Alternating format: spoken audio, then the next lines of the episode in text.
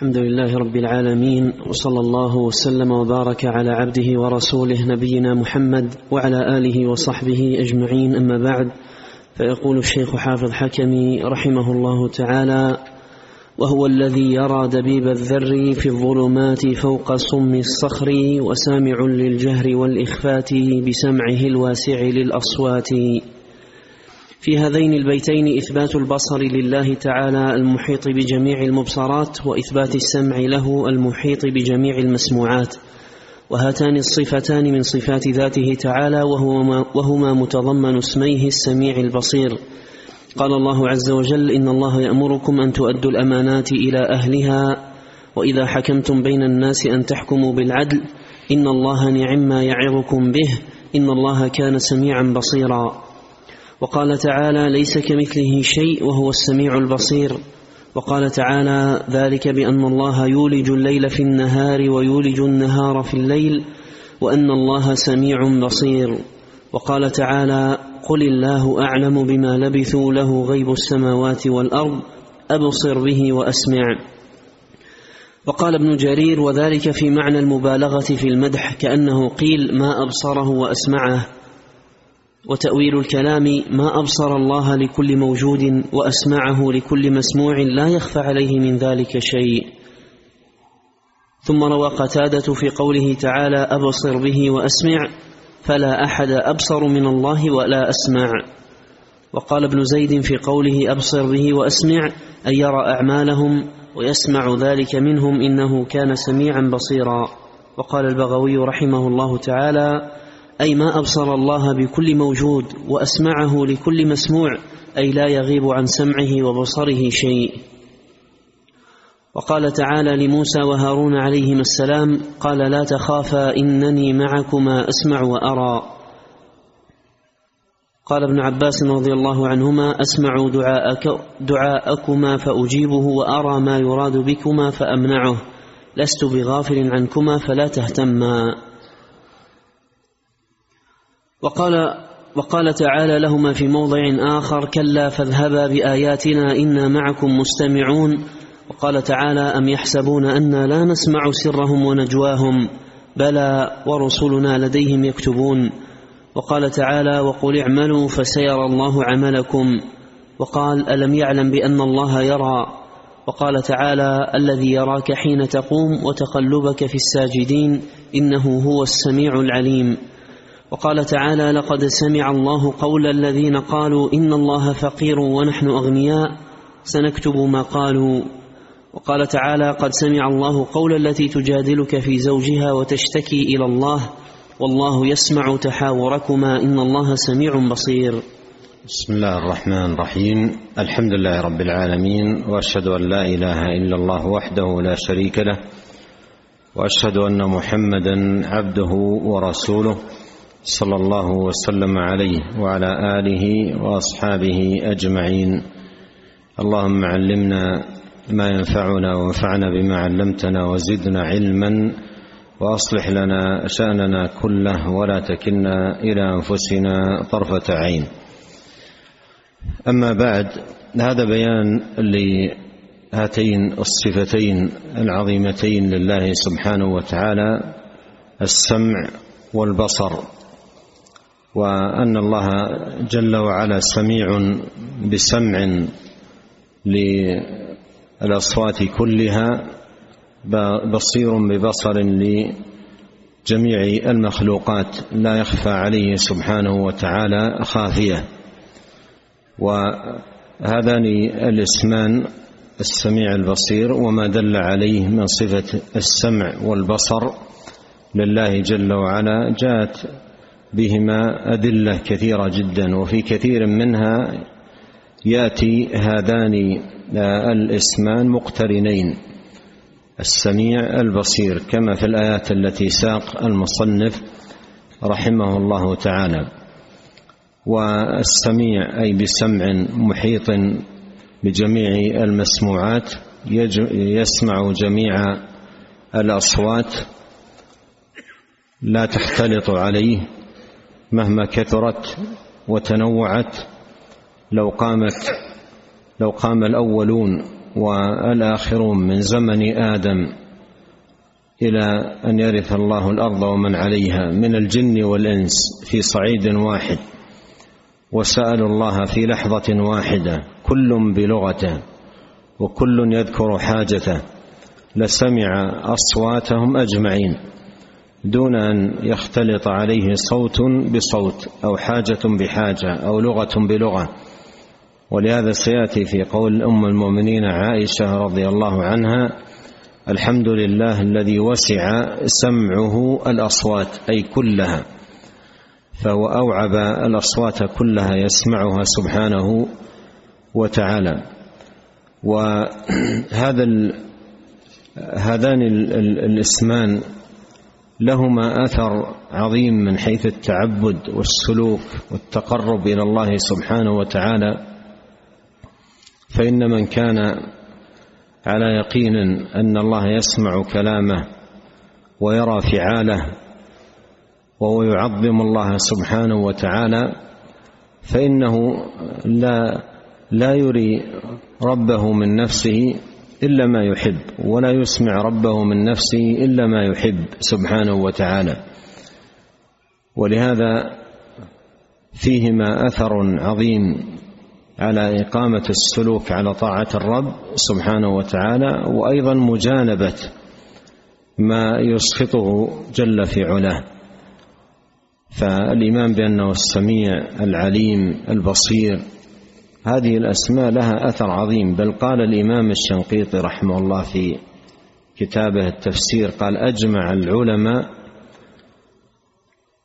على أن أكبر زاجر أن تعلم أن الله يراك. أجمع العلماء أن أكبر زاجر أن تعلم أن الله يراك أنه سبحانه وتعالى مطلع عليك كفى بهذا زاجرا ورادعا للعبد. ويعرف ربه سبحانه وتعالى. أرأيتم إلى الرجل عندما يكون في مجلس رجل آخر معظم صاحب رئاسة صاحب سطوة كيف أنه يلزم الأدب في مجلسه؟ لأنه يحس أنه يراه وأنه يشاهده. كيف يلزم الأدب في مجلسه؟ وإذا كان ذا بطش وقوة لا لا يعمل خطأ يخشى من بطشه وقوته. هذا في مخلوق ويقع كثيرا من الناس. والله سبحانه وتعالى أحق أن يخشاه العباد. وأن يخافوه وأن يراقبوه وأن يتقوه سبحانه وتعالى في أعمالهم كلها. ومن أعون ما يكون على تحقيق ذلك أن يكون المرء دائما على ذكر لهذا الأمر أن رب العالمين يراه وأنه سبحانه وتعالى مطلع عليه. لا تخفى عليه منه خافية. أحد السلف رأى رجلا وامرأة في ريبه فقال إن الله يراكما سترنا الله وإياكما. إن الله يراكما سترنا الله وإياكما. فالحاصل ذكر العبد لرؤية الله سبحانه وتعالى يعد أعظم رادع وأكبر زاجر. نعم. قال رحمه الله تعالى وعن عائشة رضي الله عنها قالت الحمد لله الذي وسع سمعه الأصوات. لقد جاءت المجادلة إلى النبي صلى الله عليه وسلم تكلمه تكلمه في لا زائدة في.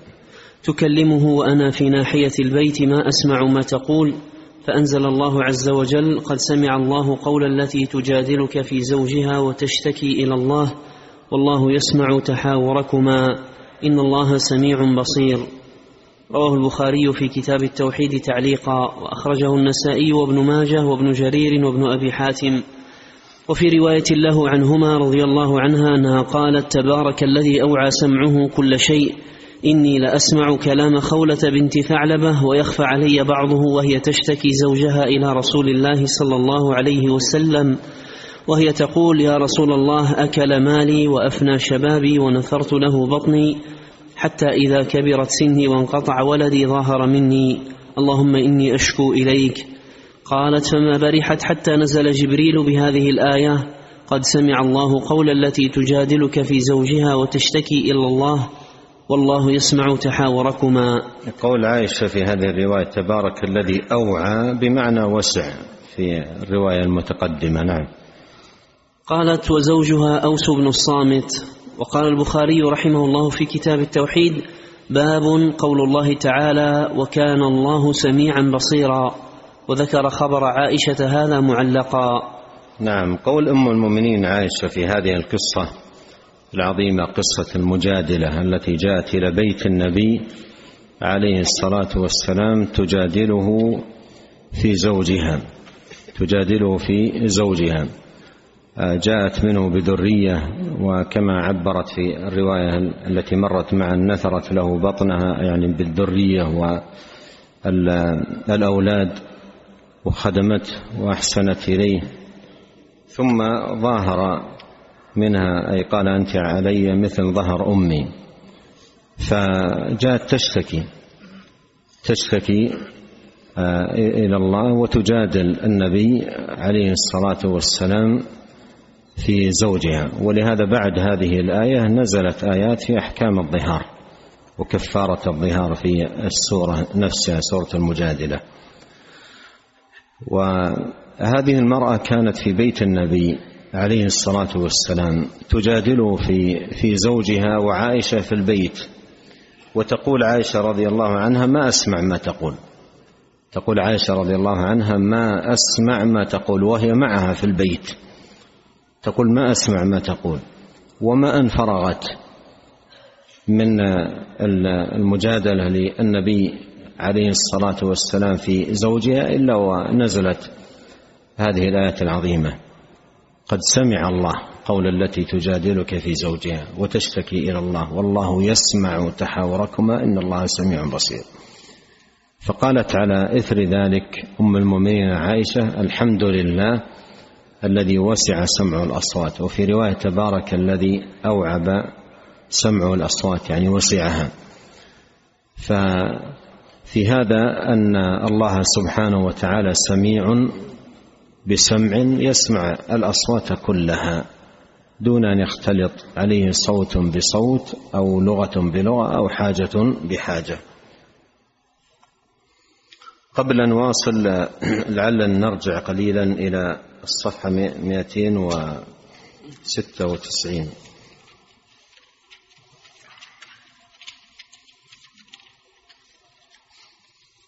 في السطر السابع, السابع تقريبا قلنا نعم.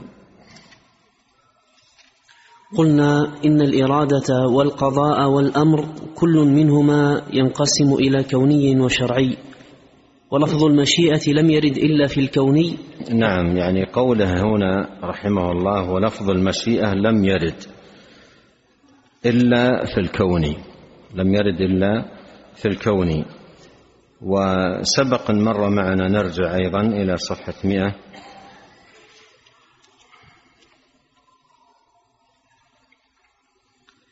إلى صفحة مئة.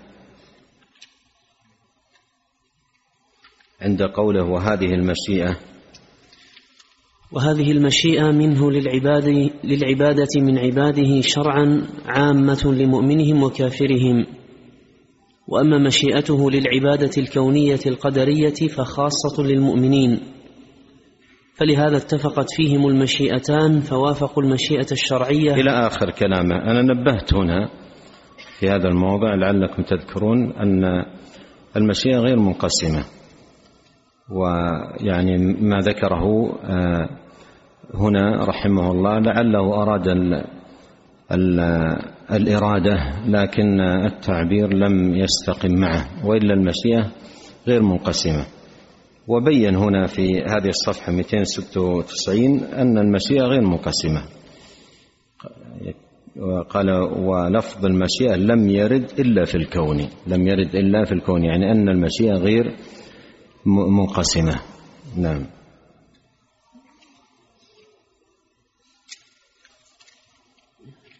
أحسن عليك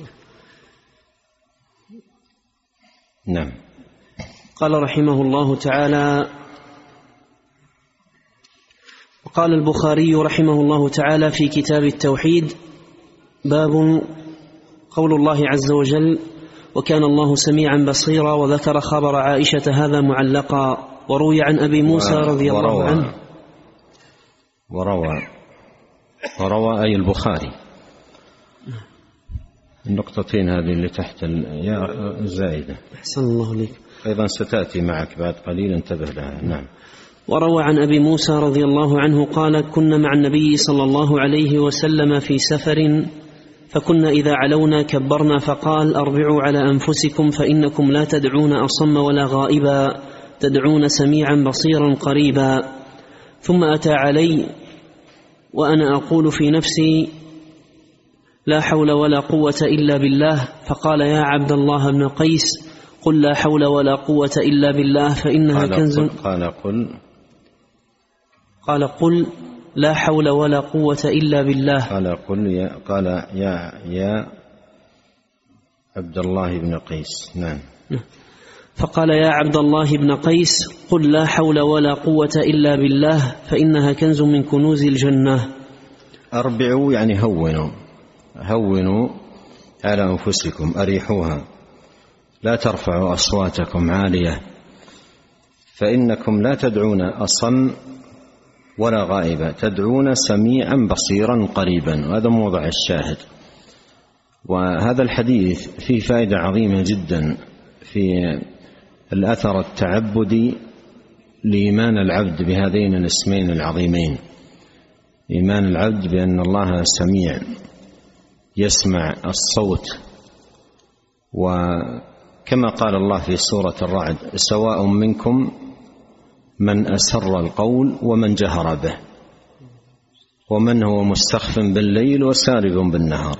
هذا كله سواء عند الله سبحانه وتعالى. الصوت العالي والصوت الخافت كله سواء فلا يحتاج العبد ويؤمن بذلك أن يرفع صوته عاليا بل يناجي ربه سبحانه وتعالى مناجاة يريح صوته ولا يرفع صوته. هونوا على أنفسكم أريحوا أنفسكم لا ترفعوا أصواتكم عالية فإنكم لا تدعون. أصم ولا غائبا وإنما تدعون سميعا بصيرا قريبا. اذا هذا الإيمان يثمر مثل هذا السلوك في دعاء الله سبحانه وتعالى ومناجاته وهذا فيه تنبيه أن هذين الاسمين لهما آثار تعبدية سلوكية كثيرة جدا منها هذا الذي نبه عليه النبي أو بينه النبي عليه الصلاة والسلام في هذا الحديث. نعم.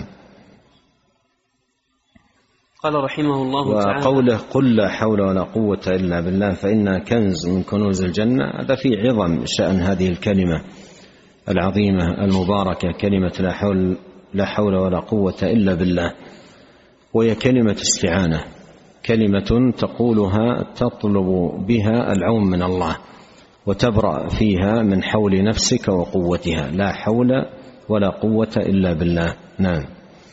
قال رحمه الله تعالى وعن عائشة رضي الله عنها قالت قال النبي صلى الله عليه وسلم إن جبريل عليه السلام ناداني قال إن الله قد سمع قول قومك وما ردوا عليك وروى في باب قول الله عز وجل في باب قول الله تعالى وما كنتم تستترون أن يشهد عليكم سمعكم ولا أبصاركم ولا جلودكم ولكن ظننتم أن الله لا يعلم كثيرا مما تعملون عن عبد الله رضي الله عنه قال اجتمع عند البيت ثقفيان وقرشي أو قرشيان وثقفي. كثيرة الشحم بطونهم قليلة الفهم قلوبهم فقال أحدهم ألا ترون أن الله يسمع ما نقول؟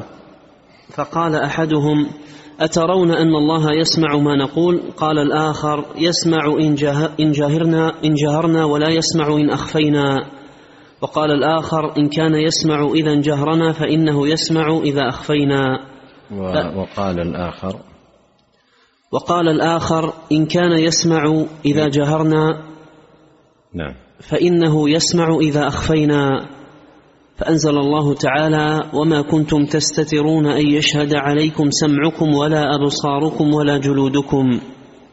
نعم ولا جلودكم ولكن ظننتم أن الله لا يعلم كثيرا. مما تعملون وذلكم ظنكم الذي ظننتم بربكم أرداكم فأصبحتم من الخاسرين.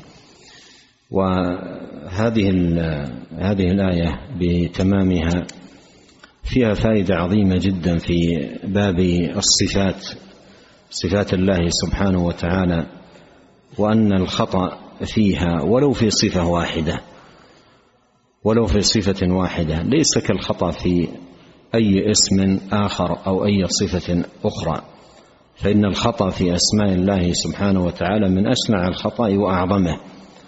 فانظر هؤلاء وهذه الآية الكريمة في في شأن من كان كذلك.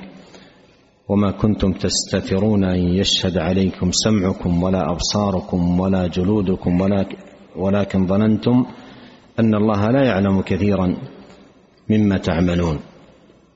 لا يعلم كثيرا. يثبتون أصل العلم لا يجحدونه لكن ينفون التفاصيل علم الله بالتفاصيل. فهذا المعتقد الذي هم عليه أن الله لا يعلم كثيرا مما يعملون ماذا ترتب عليه. انظر خطورة الخطأ في أسماء الله سبحانه وتعالى وصفاته. قال وذلكم ظنكم الذي ظننتم بربكم أرداكم فأصبحتم من الخاسرين. فمن يظن في الله سبحانه وتعالى وفي أسمائه وصفاته ما هو خلاف ما الرب سبحانه وتعالى متصف به فهذا الهلكة والردى في الدنيا والآخرة. أرداكم فأصبحتم من الخاسرين. فإن يصبروا فالنار مثوى لهم وإن يستعتبوا فما هم من المعتبين. فهذا باب خطير جدا للغاية. الخطأ في أسماء الله وصفاته ليس كالخطأ في أي اسم آخر. هؤلاء في هذه الصفة ظنوا أن الله لا يعلم كثيرا من أعمالهم فترتب على هذا على هذا الظن السيء القبيح ما ذكر في الآية. وذلكم ظنكم الذي ظننتم بربكم أرداكم فأصبحتم من الخاسرين. فهو من موجبات الردى والخسران في الدنيا والآخرة. نعم. قال رحمه الله تعالى وروى أبو داود عن أبي هريرة رضي الله عنه أنه قرأ هذه الآية إن الله يأمركم أن تؤدوا الأمانات إلى أهلها إلى قوله تعالى سميعا بصيرا. قال رأيت رسول الله صلى الله عليه وسلم يضع إبهامه على أذنه والتي تليها على عينه. قال أبو هريرة رضي الله عنه رأيت رسول الله صلى الله عليه وسلم يقرأها ويضع إصبعيه. عندما وضع عليه الصلاة والسلام إبهامه على أذنه والسبابة على عينه ويقرأ الآية إن الله كان سميعا بصيرا أراد بذلك تحقيق الوصف أنه وصف حقيقي ثابت لله سبحانه وتعالى. هذا المراد بذلك أنه وصف حقيقي ثابت لله سميع بصير جل وعلا. ولم ولم يرد بذلك ما يظنه الضلال الجهال التشبيه. ف فالذي أراد بذلك أراده بذلك عليه الصلاة والسلام تحقيق الوصف وتأكيده وأنه وصف ثابت. لله حقيقة الله سميع بسمع وبصير ببصر سميع بسمع يسمع به الأصوات بصير ببصر يرى به جميع المخلوقات. هذا المعنى الذي أراده صلوات الله وسلامه وبركاته عليه. نعم. قال رحمه الله تعالى قال ابن يونس قال المقرئ يعني إن الله سميع بصير.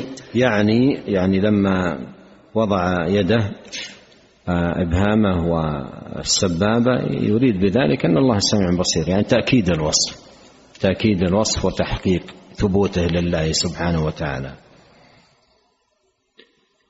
أحسن الله عليك. يعني أن لله سمعا وبصرا قال أبو داود رحمه الله تعالى وهذا رد على الجهمية. نعم هذا رد على الجهمية لأنهم نفاة لأنهم نفاة ينفون السمع ينفون البصر فهذا رد عليهم وكل من سلك مسلكهم. فالنبي عليه الصلاة والسلام تلا الآية وضع إبهامه على أذنه والسبابة على عينه مؤكدا أنه وصف حقيقي ثابت لله سبحانه وتعالى. فهذا فيه الرد على الجهمية ومن سلك مسلكهم. قال رحمه الله تعالى قلت يعني أبو داود رحمه الله أن الجهمية لا يثبتون لله تعالى اسما ولا صفة مما سمى ووصف نفسه تعالى به وأثبته له رسول الله صلى الله عليه وسلم. فلا يثبتون أن الله هو السميع البصير ولا أنه يسمع ويرى بسمع وببصر. فرارا بزعمهم من التشبيه بالمخلوقين فنزهوه عن صفات كماله التي وصف بها نفسه وهو أعلم بنفسه وبغيره. وشبهوه بالأصنام التي لا تسمع ولا تبصر.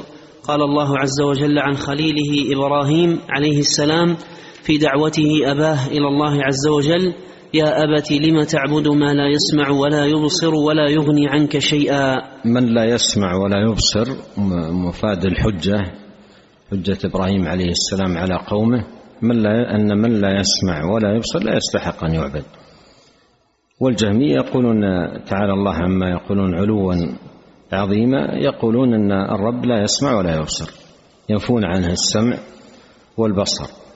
وإبراهيم في إبطاله لعبادة قومه للأصنام احتج بهذه الحجة القاطعة أن من لا يسمع ولا يبصر لا لا يستحق أن يعبد. والجهمية يقولون أن الرب لا يسمع ولا يبصر تعالى الله عما يقولون علوا عظيما. نعم. قال رحمه الله تعالى وقد أثبت الجهمية قبحهم الله حجة لعباد الأصنام وجوابا لإنكار خليل الله وجميع رسله عليهم. فكان للكفار أن يقولوا ومعبودكم أيضا لا يسمع ولا يبصر. تعالى الله عما يقول الظالمون والجاحدون علوا كبيرا. وقالت المعتزلة سميع بلا يعني سمع. قوله قد أثبت الجهمية قبحهم الله حجة لعباد الأصنام يعني تنزلا في بيان قبح ما قالوه فقط تنزلا في بيان قبح ما قالوه والا هم في الحقيقة أثبتوا فساد عقولهم أثبتوا بهذا بهذه المقالة ومقالاتهم الأخرى فساد عقولهم ومرض قلوبهم وزيغ نفوسهم هذا الذي أثبتوه. نعم. قال رحمه الله تعالى وقالت المعتزلة سميع بلا سمع بصير بلا بصر واضطردوا جميع أسمائه هكذا فأثبتوا أسماء ونفوا ما تتضمنه من صفات الكمال. وهو عبارة عن إثبات الألفاظ دون المعاني.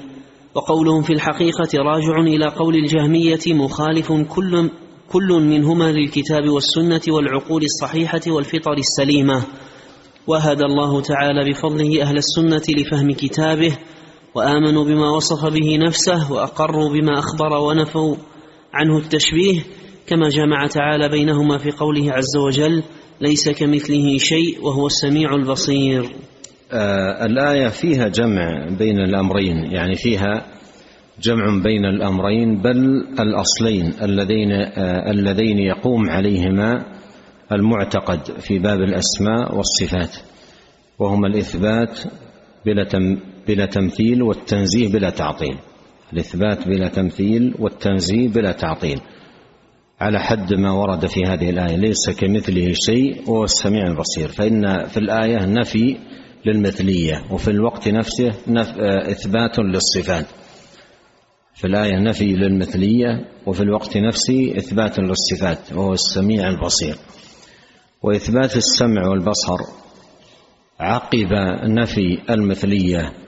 دليل على أن إثبات الصفات لله على وجه يليق بجلال الرب وكماله سبحانه وتعالى ليس فيه تشبيه. وإنما التشبيه هو قول القائل يد كيدنا سمع كبصر كسمعنا بصر كبصرنا. هذا هو التشبيه. هو كفر. التشبيه كفر تشبيه الله بخلقه كفر بالله سبحانه وتعالى. ومعتقد أهل السنة فيه البراءة من التعطيل والتشبيه معا. فيه البراءة من التعطيل والتشبيه معا. قال وهدى الله بفضله أهل السنة لفهم كتابه وآمنوا بما وصف به نفسه وأقروا بما أخبر ونفوا عنه التشبيه كما جمع تعالى بينهما في قوله عز وجل ليس كمثله شيء وهو السميع البصير. قبل أن أختم درس اليوم أنبه وأرجو قبل التنبيه المعذرة من الإخوة الكرام يوم الخميس اعتبارا من الغد يتوقف فيه الدرس لمدة أسابيع عديدة قادمة. اعتبارا من الغد بإذن الله سبحانه وتعالى. أسأل الله الكريم رب العرش العظيم أن ينفعنا أجمعين بما علمنا وأن يزيدنا علما وأن يصلح لنا شأننا كله وألا يكلنا إلى أنفسنا طرفة عين وأن يغفر لنا ولوالدينا ولمشايخنا ولولاة أمرنا وللمسلمين والمسلمات والمؤمنين والمؤمنات الأحياء منهم والأموات. سبحانك اللهم وبحمدك أشهد أن لا إله إلا أنت أستغفرك وأتوب إليك. اللهم صل وسلم على عبدك ورسولك نبينا محمد وآله وصحبه. جزاكم الله خيرا.